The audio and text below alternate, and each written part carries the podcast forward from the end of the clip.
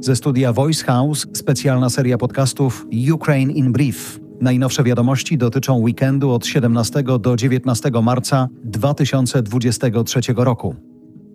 Putin z nakazem aresztowania przez Międzynarodowy Trybunał Karny. Rosyjski prezydent jest oskarżany o odpowiedzialność za zbrodnię wojenną polegającą na bezprawnej deportacji ukraińskich dzieci oraz bezprawnym przesiedleniu ich z okupowanych terenów Ukrainy do Rosji.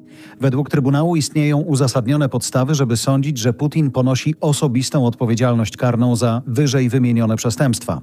Międzynarodowy Trybunał Karny wydał jednocześnie nakaz aresztowania rosyjskiej rzeczniczki praw dziecka.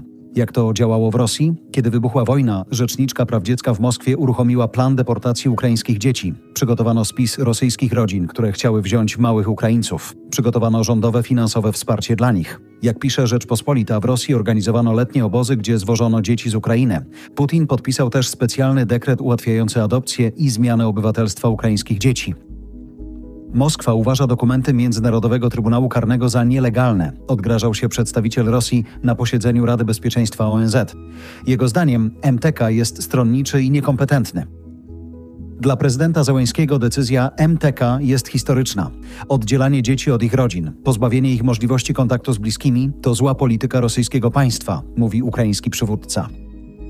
Ukraina zażądała od Rosji listy dzieci nielegalnie wywiezionych z terytoriów okupowanych. Według Kijowa mniej niż 2% uprowadzonych z Ukrainy dzieci wróciło do domów. Prezydent USA powiedział, że Putin ewidentnie popełnił zbrodnie wojenne, a decyzja Międzynarodowego Trybunału Karnego o jego aresztowaniu jest uzasadniona.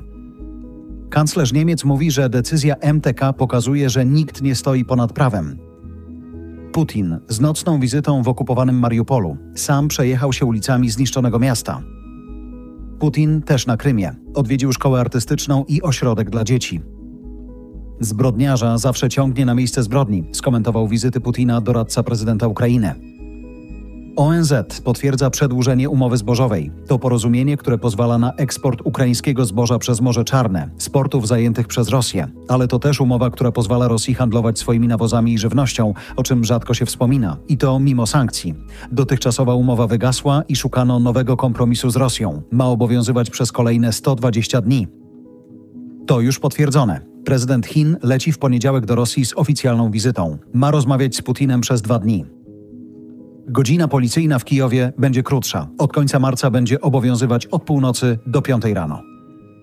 Ten tekst został przygotowany przez redakcję Voice House. Do nagrania użyliśmy sztucznej inteligencji wykorzystującej głos Jarosława Kuźniara.